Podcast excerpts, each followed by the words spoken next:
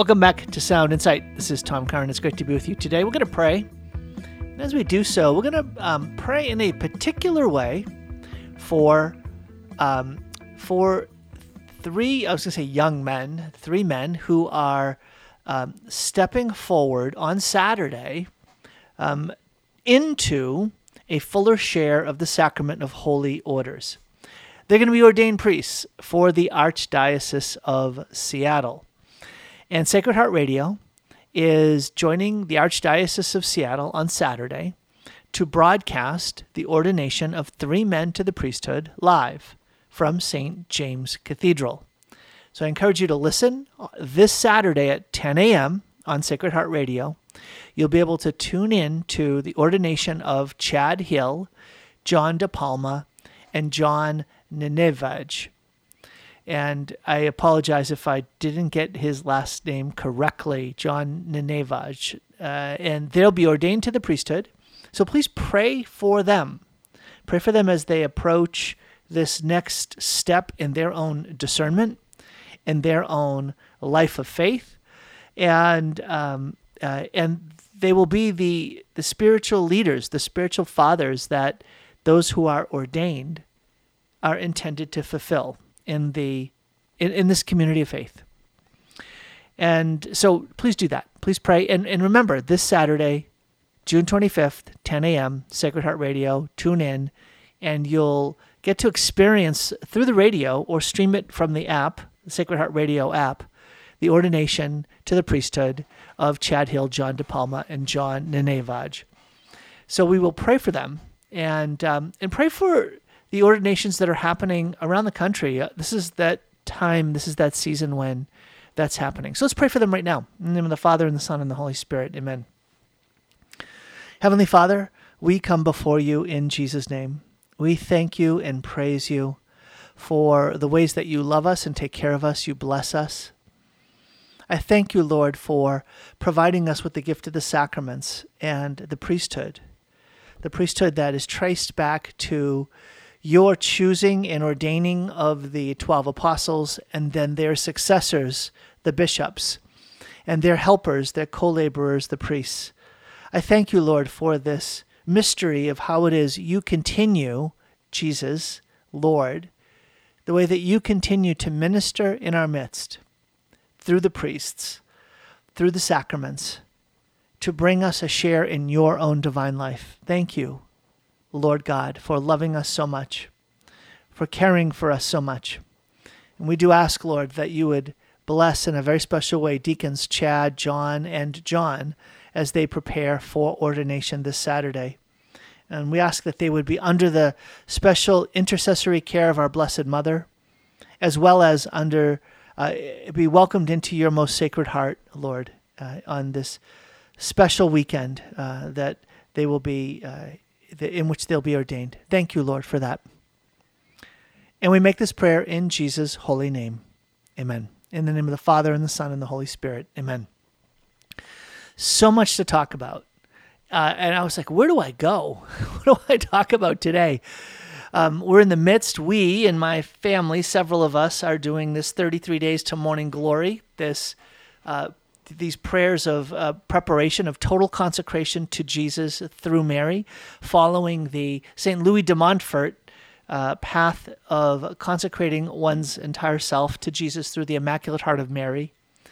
And um, it's uh, so there's that. In, some of the reflections that St. Louis de Montfort puts forward in his, uh, his, th- his uh, path of preparation, they're drawn from the imitation of Christ, and they're so powerful. It's just, it's such a, an amazing set of insights that come from that incredible book, The Imitation of Christ. If you haven't read it, please read it. In short, I'm not going to dig into it uh, a lot today. I just want to say that the spiritual generosity of the saints, their determination and let's even call it a heroic pursuit of God and of godliness, and their radical disgust with anything that is within them that dishonors the Lord, or even that holds them back in their pursuit of God is so, I don't know if the word is refreshing, challenging for sure, convicting. It, it's very convicting. Well, it's convicting to me the way that the imitation of Christ uh, presents this the, these saints, these holy men and women, as examples for us, as as standards and models. That's what a saint is. A canonized saint. Canon has to do with the with the standard. The standard Christian is the saint. The standard Christian. What does it mean to be a typical?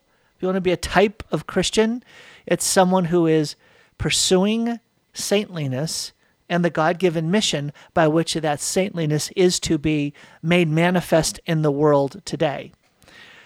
Yeah, there it is. There it is. Whatever else happens in my life, whatever happens in my life, the Lord is about a task. He is uh, on. The Lord is on a mission to turn me into a saint who fulfills His mission for my life. And these aren't just poetic words, these aren't just, you know, uh, uh, religious, devotional words. No, whatever your job is day to day, whatever the thing is you spend your time on day to day, the Lord is saying, I'm going to meet you there. I'm going to be involved in that. And in the midst of all of that, you're going to have stuff show up inside of you, show up around you, and show up beyond you. And, and I'm going to be there. I'm going to be there to meet you and prompt you. And I'm going to be nudging you to do certain things or avoid certain things, take certain actions, step up, give of yourself, extend yourself. And all of this as the fodder, uh, the matter, the, the stuff through which the Lord is saying, you know what? Through this, I can purify you. I can cleanse you. I can humble you. So, in, in one of these reflections on the imitation of Christ, there's a, a reference to temptations and trials. And the imitation of Christ and, in St. Louis de Montfort picks this section out and pushes it right in front of us. He's like, thank God for trials. Thank God for tribulations. Thank God even for temptations. Not temptations because they're going to lead you to sin, but they are going to test you. They're going to try you. They're going to make you step up and make a decision. How are you going to react to this? These, these are not things that only involve like enormous stuff. It's in the little stuff. Here, I have a cup in front of me. There's a cup. You hear that noise? In that cup are some chocolate chips. There's no reason this cup should be here. My keto healthy eating plan does not involve eating chocolate chips. Well, why are they here? Well, they're here from yesterday well, Tom, what was happening yesterday? Well, yesterday, just before I recorded Sound Insight, I needed these chocolate chips. I needed them because they accompanied the leftover cheesecake. what, Tom? Why did you have cheesecake? Well, because I found it there in the refrigerator and it was going to go to waste. So, better that I eat this old cheesecake instead of throw it out. But cheesecake without some kind of sauce, well, what good is that? So, no sauce at hand? Hey, we have a bag of chocolate chips. You see how this goes? Now, you do know that as I was walking that journey through the open refrigerator down to the chocolate chips that I'd sprinkle upon the cheesecake and eat some of it as I was prepping for the program, I'm like, really? And it's almost each step of the way, uh, there's another voice inside of me saying, Tom, really, are you going to do this? Uh, are you going to betray your healthy eating plan? You had such a good day. You've done such a good job through the day today. Don't you realize that you're in this weak spot in your day? It's an early evening or a late evening and you're tired, and this is the time you're going to fall. Don't do it.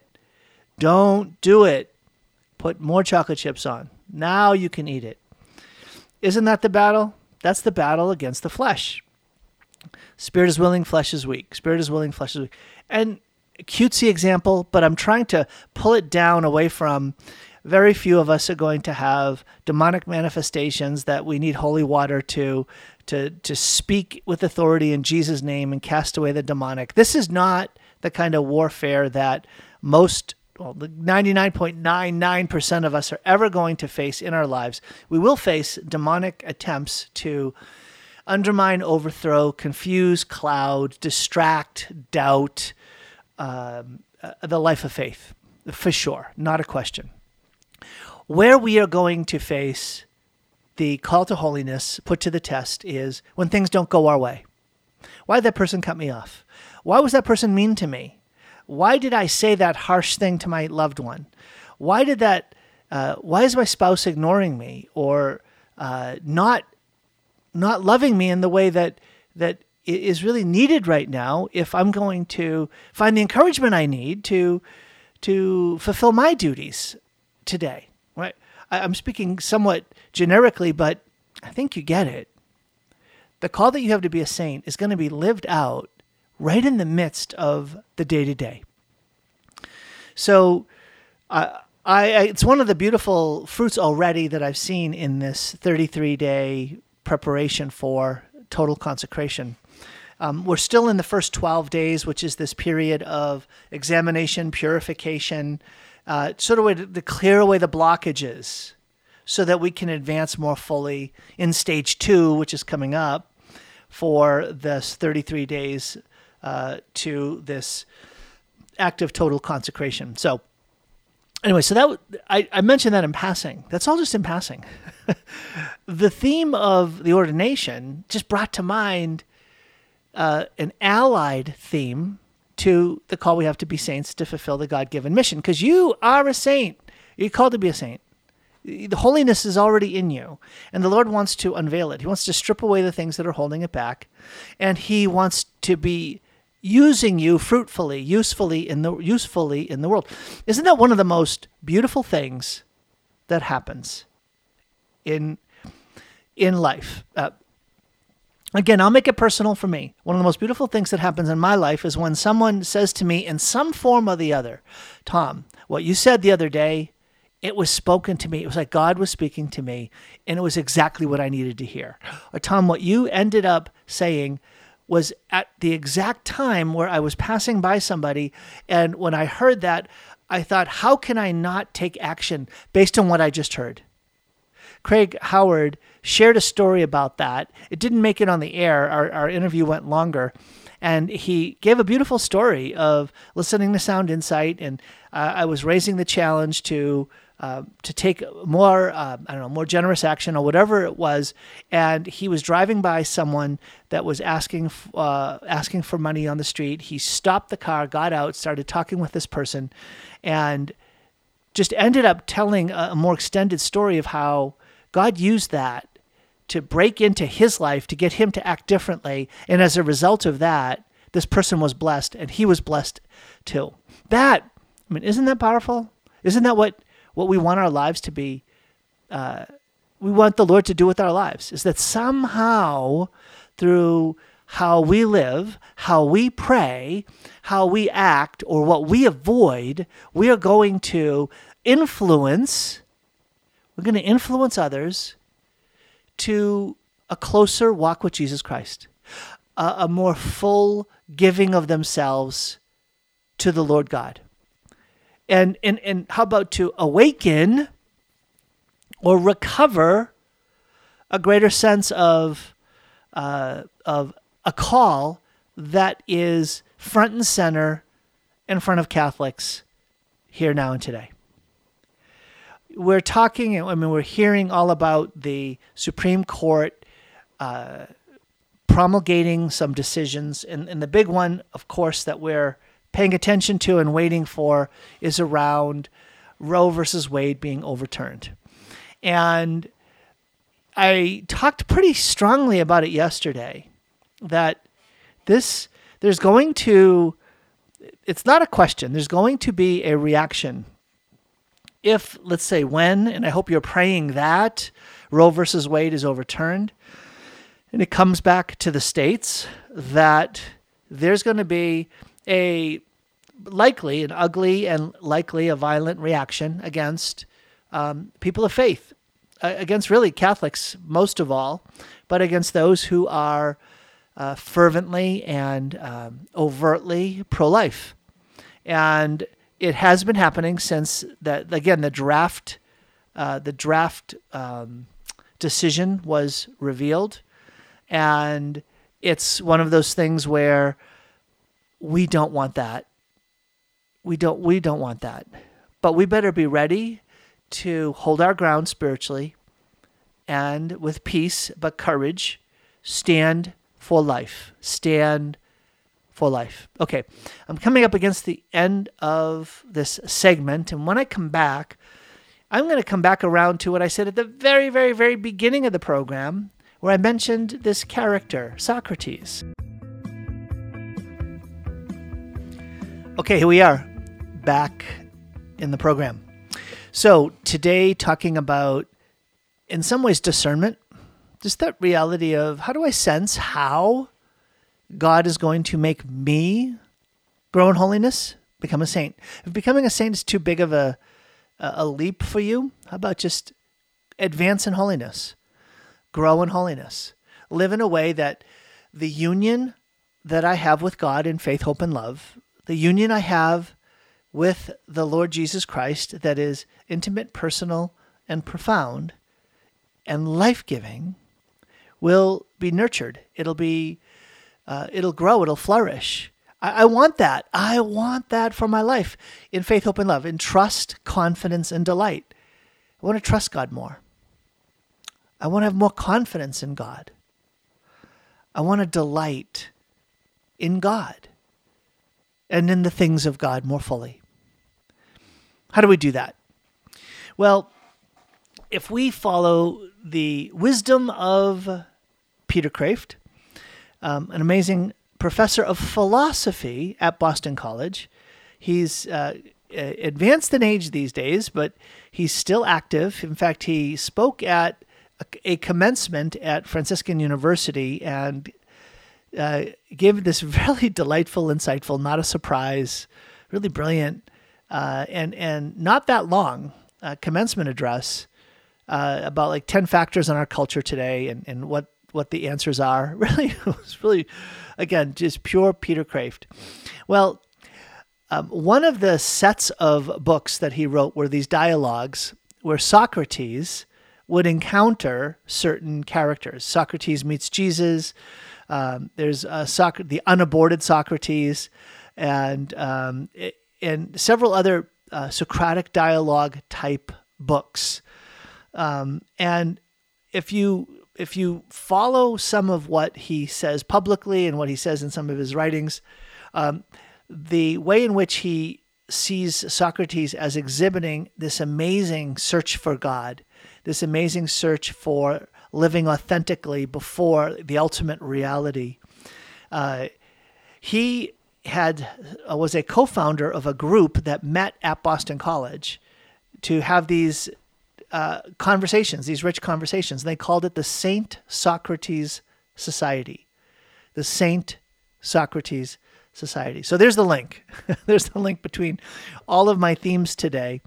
Is that we're all called to be saints. Now, Socrates lived before the time of Jesus uh, was not Christian, and yet so much of what he did was exhibiting the, if you will, the best of what a fallen human being that seeks to pursue the truth uh, with all of his life and giving his life for the truth as he understood it um, is very powerful. And and so they gave him the honorary title Saint Socrates. Well, I had the privilege and, and, and have had been drawn to write, reading, uh, to study, to study, to be taught, and to read the Platonic dialogues, uh, Plato's dialogues, where Socrates is the, the character is the is the main figure, right? So Plato writes about these Socratic dialogues. Well, at one point, must have been close to 20 years ago, I identified seven insights from the writings of Socrates, seven, call them principles, you know, so these key launching pad ideas for Socrates in his own life, in his own journey through life, that I think Peter Kreeft would smile at and say, yeah, these are authentic human insights that we can all benefit from. So, with that as the introduction, I want to draw from the writings of uh, Plato, the, these different Socratic dialogues, and walk through seven key principles from Plato. I'm sorry, from Socrates in, in the Platonic dialogues um, that uh, Socrates teaches and we can benefit from. And so here we go. Um, and these are more than self-help books, right? This is more than like uh, I actually had the, the, desire. Hey, I could turn this into a book, and I, the book I called uh, "What so- What Socrates Knew That Covey Forgot." what Socrates knew that Covey forgot. Seven insights from the world's first pers- life coach. Seven insights from the world's first life coach. Uh, Socrates. Okay, and who's Covey? Stephen Covey, right? The Seven Habits of Highly Effective People, right? All of that. Because um, self-help books are super popular because people are trying to get insight into themselves and they're trying to reach a, a, a better place in their lives, etc. Okay, so let's let's dive right in. Well, what did Socrates know that Covey forgot? Do you know? Do you know what Socrates knew that Stephen Covey forgot? I hope what you're saying is, I don't know. Because if you said, I don't know, then you are on to the first principle that Socrates utilizes in his dialogues. And so what happens is, if you take a look at like self help books, they're often proposing that there's an expert that has an answer. Well, Socrates he comes at it differently. So read his book to get all the answers. Socrates, in his dialogues, he actually is going to dig into someone's own ability to reflect to help them realize that, you know what? Not only do you you may not have an answer, but I'm not even sure you have the question. Have you forgotten how to question? That saying I don't know is very powerful it it opens up a horizon for dialogue. It opens up a, dialogue for conversation. For example, earlier today, I was um, I have an office where I do my real estate work from in Coeur d'Alene. It's this really cool place called the Den. Lots of small like uh, small businesses, startups, uh, have offices there, and then they also have um, just a coffee shop. So lots of folks are always gathering there. And I walked out the front door. I was just going to get out and enjoy the sun a little bit. And there was a, a fellow there um, that I know from St. Joan of Arc. Introduced me to the guy he was talking to. We started chatting. And then it was just the two of us chatting for a little bit. And he um, he mentioned something in passing about the movie industry in connection with times of recession and depression. And he said, Well, you probably already know all of this. And guess what I said? No, I don't know. I don't know. I was not afraid of showing that I was ignorant. I was not afraid of showing that I lacked knowledge. But rather, my lack of knowledge became a source uh, of inquiry. It became an open door, and it gave him a chance to say, oh, well, historically, in times of depression, an industry that uh, emerges and grows is the movie industry. Because when people are sad and depressed or down, they want to immerse themselves in a different world, and movies offer that opportunity. Oh, wow, I didn't know that. I wouldn't have known that unless I had said, I don't know. And so, on the one hand, it, it's about being a seeker of knowledge. And that's what Socrates was, is he was a lover of wisdom, a philosopher, a lover of wisdom, philosophos. So uh, to love and, and wisdom, a lover of wisdom. A philosopher is a lover of wisdom. And he was always seeking knowledge, seeking people who could give him knowledge. But he would only show that he was on the search by saying, I don't know. So consider, consider that um, it may be the case that we are not coming into new levels of insight, new levels of knowledge, because we are pretty comfortable thinking we have all the answers. There's not a lot of new stuff for me to learn. Um, and and we can literally just forget the reality and the importance of questions. We can forget to question. Uh, I remember my spiritual director would say to me, Answers are only answers for those who ask questions. And he would bring this up in the context of, I have knowledge and I could give it to you.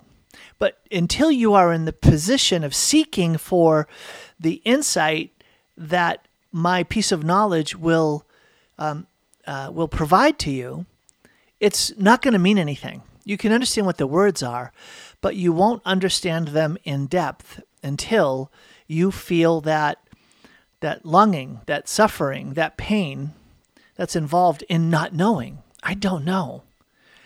There's a famous uh, letter to a young poet by Rainer Maria Rilke, and it it has this fa- uh, this uh, famous phrase in it: "Live the questions."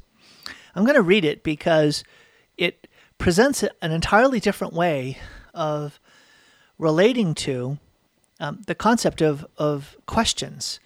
Because questions doesn't just mean you're putting into question, or you're a questioner, you doubt that you can come to an answer. But there's a different reality here. It's a, it's a philosophical reality, but it also has a profound impact on our spiritual life. So that's why I'm bringing this up. This this idea of saying I don't know is very powerfully. It's a powerful way for us to to actually grow and live as disciples. So let's go to this uh, in a letter to a young poet from Rainer Maria Rilke.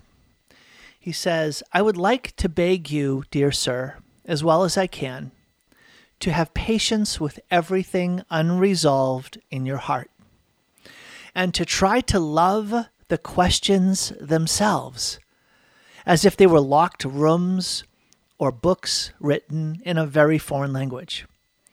Don't search for the answers, which could not be given to you now, because you would not be able to live them. And the point is to live everything. Live the questions now. Perhaps then, someday far in the future, you will gradually, without even noticing it, live your way into the answer. Live the questions now. Perhaps then someday far in the future, you'll gradually, without even noticing it, live your way into the answer. There's so much wisdom in that. In that sense of saying, I don't know. I don't know the answer here, so I'm going to live the question. What am I called to? Where am I supposed to live? What am I supposed to do right now? Maybe maybe you're not even you don't have the capacity, the space to receive the answer. And so the challenge is to live the question. This this is actually uh, linked to by an it's analogous to an insight from St. Augustine regarding intercessory prayer. In intercessory prayer, it's as if we're questioning. We're coming to God with this with a a situation, a crisis, a a, a condition, a reality that we don't see the answer. God, where are you? What's going on? Lord, please hear. Please respond. Lord, please. We're coming, if you will, as a questioner. And we're living that question in the form of an intercessory prayer request. And Augustine says that prayers unanswered stretch our hearts, stretch the very situation that we're seeking to have God address. But it's through the unanswered prayer that continues to be put into question. It continues to be uh, petitioned for. It continues to have uh, the act of intercession occurring for.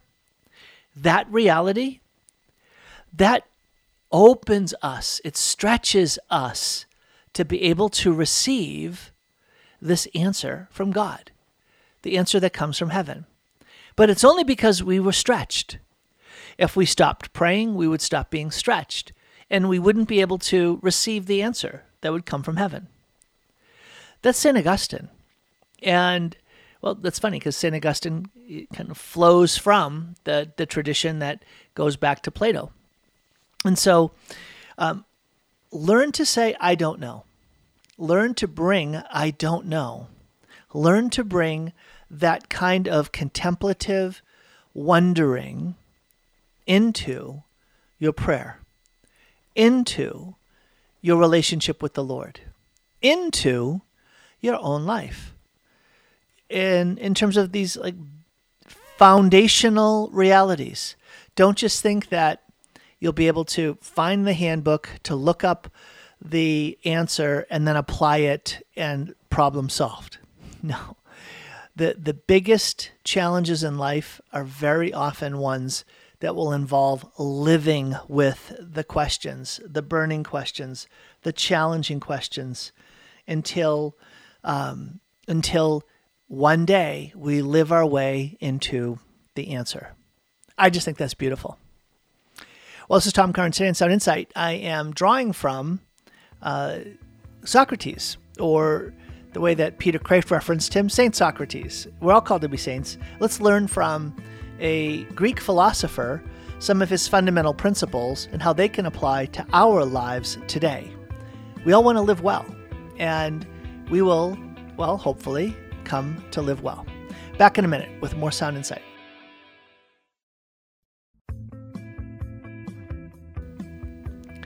Welcome back to Sound Insight. This is Tom Curran. It's great to be with you today. I'm uh, in this last two segments of the program, I'm going to continue reflecting on these seven insights drawn from Socrates that will help us live well in the world, to live well as Catholic Christian disciples in the world. Uh, one last thing I'll say about Socrates and I don't know before I move on to the other ones was a common theme in these Socratic dialogues is that he ends up talking to someone at the beginning of the dialogue who says, I know, I've got the answer. And it's only by being questioned by Socrates, who puts into question what it is he thinks he knows, before he comes to realize that he doesn't know what he thought he knew. And as a result of that, Socrates was called a gadfly, a pest, buzzing around and just leave me, you're not leaving me at peace. Let me be at peace in my opinion that I somehow am convinced is real knowledge. But Socrates didn't call himself a gadfly, he called himself a midwife. He was someone who would attempt to help bring to birth true knowledge. And so I love that. I love that. Um, sometimes it can be a bit of a pest to someone who's going to shake us out of the maybe lethargic, reflective setting where we think we know the answers, when in fact we have to be willing to pressure test and let these things be put into question. All right, the next is uh, his very famous uh, dictum Know thyself. Know thyself. And I think that this is one of those really beautiful and fundamentally important um, uh, important uh, principles for our lives. And know thyself. It's about having a sense of vision or s- seeing into one's own identity and into the fundamental realities of our, our own lives. Know thyself. Yeah, he. Where did that come from? It came from. It was. Uh, it was it was inscribed uh, outside the door uh, to the temple of Apollo at Delphi uh, in Greece. And the idea was know thyself was what confronted people who were about to walk into the door of the temple of this god Apollo. And it meant realize you're not God. So act that act that way. Act in accord with your truest, deepest identity. Know who you are. So, know thyself is such a big deal when it comes to living an authentic life because it's really not about us becoming anything we want to be. Like, let's just choose some identity that we're drawn to, but rather we have the, the privilege, the opportunity to become the one that God intends us to be. One way of saying it is that our call is not to become who we are not. We are called to become who we already are. that's kind of strange. Well, a, better way, uh, this again, this is not the call to realize our deepest identity is not to become who we are not, but rather to become who we are. In other words, your deepest identity it's already present within you, but in a hidden state. And it needs to grow and flourish. It needs to expand and and uh, extend. It's um, the acorn will become the mighty oak, right? It's already there, latent, but it needs to grow. It's uh, the way that it's talked about in our tradition is with a Latin word, ablatio. Ablatio is the process of removal. So growing in holiness is less about saying, I'm not holy now and I'm going to become more holy. So, and if you talk to me next year, I'm holier than I was, but I'm not as holy as I'm going to be if I continue on this path of holiness. So, growth in holiness is somehow uh, moving away from my point of departure right? So it's about growth and development and advancement. But that's not the traditional Catholic understanding of growth and holiness. Growth and holiness in a Catholic understanding is not by growth and advancement, but by prolepsis. How's that for an interesting word? Prolepsis. Prolepsis is the unveiling of a reality that is present, but is present in a hidden state. And the example that was used in our tradition, St. Bonaventure is one of the more prominent spiritual writers who uses this ablatio, this concept of the process of removal, is the concept of the sculptor. And you've, if you've listened to Sound Insight over the years, you've heard me say now and again the story of Michelangelo coming into the workshop of Donatello, seeing a big enormous piece of uh, of marble set aside that no one knew what to do with, and Michelangelo saw it and said, "I saw David." Looking at this big block of marble, I saw David, and it was my job to set David free from the marble. And so that big block of marble wasn't meant it, it, the sculptor's job wasn't to say what can I make of the marble, but rather the sculptor's job was to remove what was hiding David in the marble.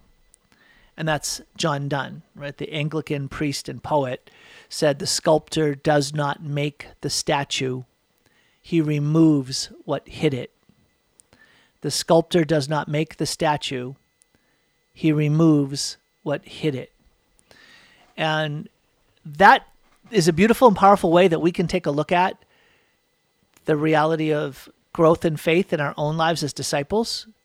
It can apply to how we look at marriages. It can apply to how we look at our children. It can apply to our family. All these different realities the sculptor does not make the statue, he removes what hit it. That the parent does not make the family holy, he removes, she removes what is hiding the holiness that is already present, but in a hidden form. You don't make your child any more holy than that child is on the day of her baptism. On the day of their baptism, that child is holy. And it's your job as that child grows to parent, educate, form, disciple that child so that the holiness that is already present will be made more manifest. There are things that mar and hide and block the manifestation of the life of God already present in that child. That's what sin is. And so it's our job to help remove all of those attitudes, behaviors, ways of seeing life that are holding back the manifestation of holiness in their lives. So that I hope is something to help you recognize what it means that in knowing yourself that there's an identity that you already have and it's hidden within you. Uh, and I want to add one little other element to this and then move on to the next one, and that is that the uniqueness, the preciousness, the intrinsic dignity that is yours is connected to that identity. And that identity isn't just within you, it, it comes from beyond you. It comes from the idea and the mind of God for who you are. And so knowing yourself really flows from knowing Christ. Okay, did you get that? Knowing who you are is going to come from the dialogue you have with Jesus Christ.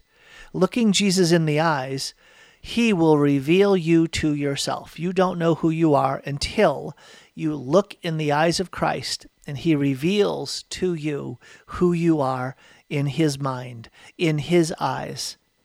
That's where you come to discover, oh, it comes to be revealed to you who you are. You, you will never know yourself if you're looking for your identity outside yourself in the things of the world and the things you do and your talents and your abilities and the stuff that you have and the name that is yours, where you live, uh, what your job is, all these other things that are easy for us to associate with our sense of identity. No. Go within. And within yourself, discover Christ, Jesus Christ, waiting to meet you, and ask Him, Jesus, show me who I am. Reveal to me who I am. Who am I in your eyes? Please, Lord. And that will ground our deepest identity. That will be a huge blessing in your life and in the lives of your children. You can do the same thing as a family. God, who are we? For a couple, Lord, who are we in your eyes? What, what are we about? What are we to be about, Lord? We, we want to fulfill, Lord, that greatest sense of the, the flourishing of our identity. We don't want it to be hidden. We don't want to block it. We don't want to bury it. We want it to come out into the open. So please, Lord, help us to know ourselves. And that sense of identity leads to the next one, which is another one of these dictums, one of these sayings, these principles in, in, in the writings of Socrates, which is the unexamined life is not worth living. You remember that. The unexamined life is not worth living. So that's where you move from identity to purpose, from vision to mission. That goes from the vision, the identity, be a saint, to the purpose, the meaning, fulfill God's given mission for your life. See, these things you can see these foundational stones even in the writings of Socrates, that we are called upon to recognize that the life we live is it has a purpose. It's not meaningless. That we are called to live well in this moment. And that was that was Socrates' task. How do I live well in the city? Was his way of describing what he was about. Why did he want to have know himself? He wanted to live well as the person that he was in the city. Welcome back to Sound Insight. This is Tom Curran. It's great to be with you today. Okay, so talking about the principles we can learn from Socrates that, frankly, are fundamentally human. And if we embrace them, they will not only help us to live well as human beings, but to advance in our own life of faith. Do you recognize that the gift that you are, that that's fundamental to your identity, also manifests itself in the gifts that you have? Oh, and by the way, also in your limits. And boy, do we ever think about the gift of our limits. Thank God we're not all unlimited, but oftentimes we learn to live well as the people that we are, as both people who've been entrusted with gifts and with limits and with limits. And to be able to sort through all of that and say, Lord, for what purpose did you entrust me with these gifts? Lord, what is it that you're saying to me about what you would have me do? Who would you have me become? How would you have me live in this one life that I have? Do you ever ask that of God? Please do that. Do you ever foster that in your kids, in your marriage? Lord, why did you bring us together? Lord, what is your mission for our married life? Ask that of God. Ask him to give you clues, indicators, signs. Carrie was at a, a rosary group earlier today. This is Wednesday. And she was saying that one of the women she was talking to said, You know, we moved here and we're still not sure. Lord, why are we here? What is this all about? What's your mission? Um, but there was a sense of saying it's not about creating the most comfortable life, homestead, and and things like that. But there's a sense of there's a purpose to be ready, to be spiritually ready, attuned, spiritually um, strong, to be able to fight a spiritual battle, and, and to do so with the weapons of the, the spiritual warfare that uh, St. Paul talks about. And I love that. I think that's amazing. I just I love that. So the unexamined life is not worth living. One of the one of the most amazing ways that we live an unexamined life is by being too busy. Busyness is a way of robbing you of reflection. Busyness will rob you of self reflection. Have to be aware of that. Don't doubt that. Don't put that in, don't wonder about that. We have to be willing to stop and ponder, to um, be quiet, be still, and examine our lives. I recommend you do it first thing in the morning. I recommend you do it last thing in the day. How did my day go? So that's an examination of conscience, right? Um, in our philosophy class, we we didn't write a mission statement. We wrote a philosophy of life, and that was that's a whole task, a really interesting thing to say. What's your philosophy of life? What do you see your life to be about? Uh, not not for today's program, but really interesting thing to think about. Okay, fourth one. I'm gonna I'm gonna name all seven, even if I don't cover them all well. Uh, the fourth principle that Socrates um, used, he in one of his dialogues, um, he said to his uh, he was meeting his interlocutor, and he said, "Show me what I look like. Show me what I look like." Isn't that a great statement? Show me what I look like. Now, this was part of Socrates' cleverness because he meant two things by that. The first was that he was told that this young man that he addressed it to actually looked like him physically. But what he meant more was that this man also had a reputation for being really astute at dialogue. And show me what I look like meant that one of the ways I'm going to come to have a mirror in front of me about what I believe, where I stand, what's important to me, how I'm living, is by being in authentic dialogue with others. In authentic dialogue with others, we're going to be asked to um, uh, seek not only to understand what other people's positions are, but to take a stand and to go within and to stand within ourselves and to think and then to say, how do I stand together with you? How do I stand apart from you? How do I um, how do I express to you in a way that you can understand what it is I hold precious and true? Show me what I look like. There are going to be ways that we'll come to understand more about ourselves only through having rich communication with others than if we just try to do it alone. So, know thyself can mean step back from others, show me what I look like, means let's be together with others because that will also help us advance in our own thinking. In fact, that was one of the fruits Carrie shared about getting together with that other group was she felt a sense of confirmation when she heard it in other people's voices. Yeah, that that reminds me of of that was uh, that really helped sharpen my thinking about what we're called to do. That oh, when I heard that, that was not what I felt called to do, but this other thing, yes, that is. So when you get together in fellowship with others who have a common mindset, a common way of seeing the world as Catholics, Christians, as those uh, called to be planted in this moment in history with a God given mission, all of a sudden there can be a beautiful refining. Iron sharpens iron, where we come to, to recognize um, what it is we're called to. Okay, fifth. What's the fifth uh, principle in uh, Socrates that I want to bring out? Is that is what is good is self diffusive.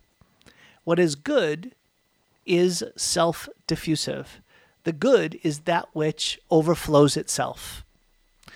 And that for me is a powerful uh, and paradoxical critique of what we think about is what is good and what is fulfilling. We tend to think what is fulfilling is that which fills me.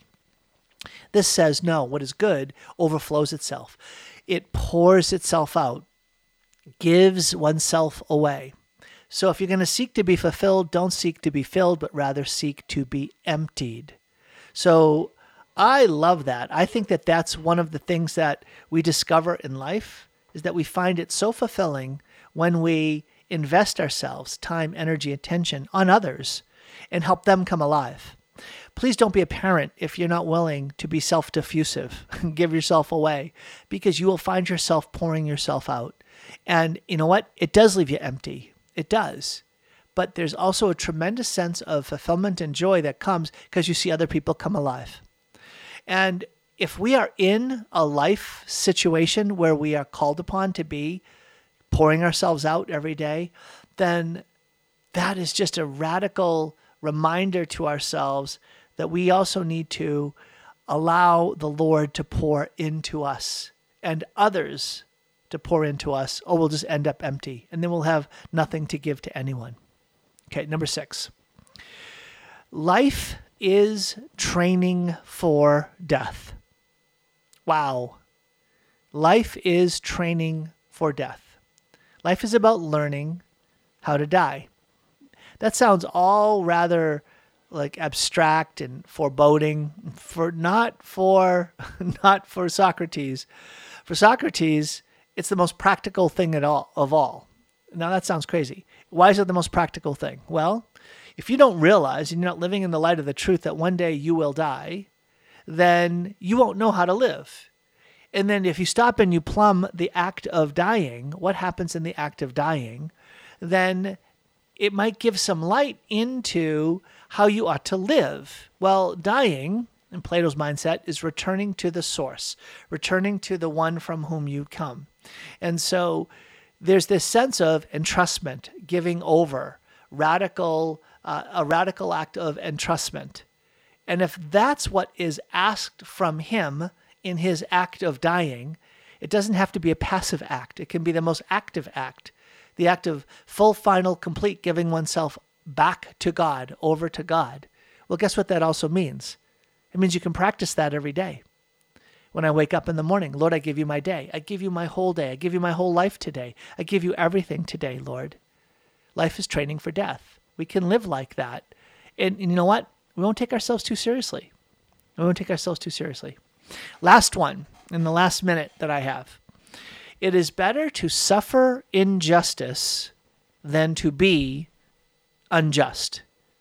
It is better to suffer an injustice than to be unjust. And not only did Socrates die uh, drinking the hemlock um, because he didn't want to set a bad example for the young pe- for young people, he didn't want to escape when he had a chance. He'd rather suffer injustice than be unjust, not willing to live under the decision of the um, the the legal authority. Uh, but we see that in today's feast, yesterday's feast. Today's feast, St. John Fisher. Yesterday's feast, St. Thomas More. Both martyrs at the hand of King Henry VIII uh, because they refused to swear the oath of allegiance. They remained true to God, and as a result, they suffered injustice rather than to be unjust and to swear an oath that was untrue. So, these powerful insights from Socrates have hopefully beautiful implica- uh, applications and manifestations in our lives. All right, God bless your day. Join me tomorrow on the Feast of the Sacred Heart on Sound Insight.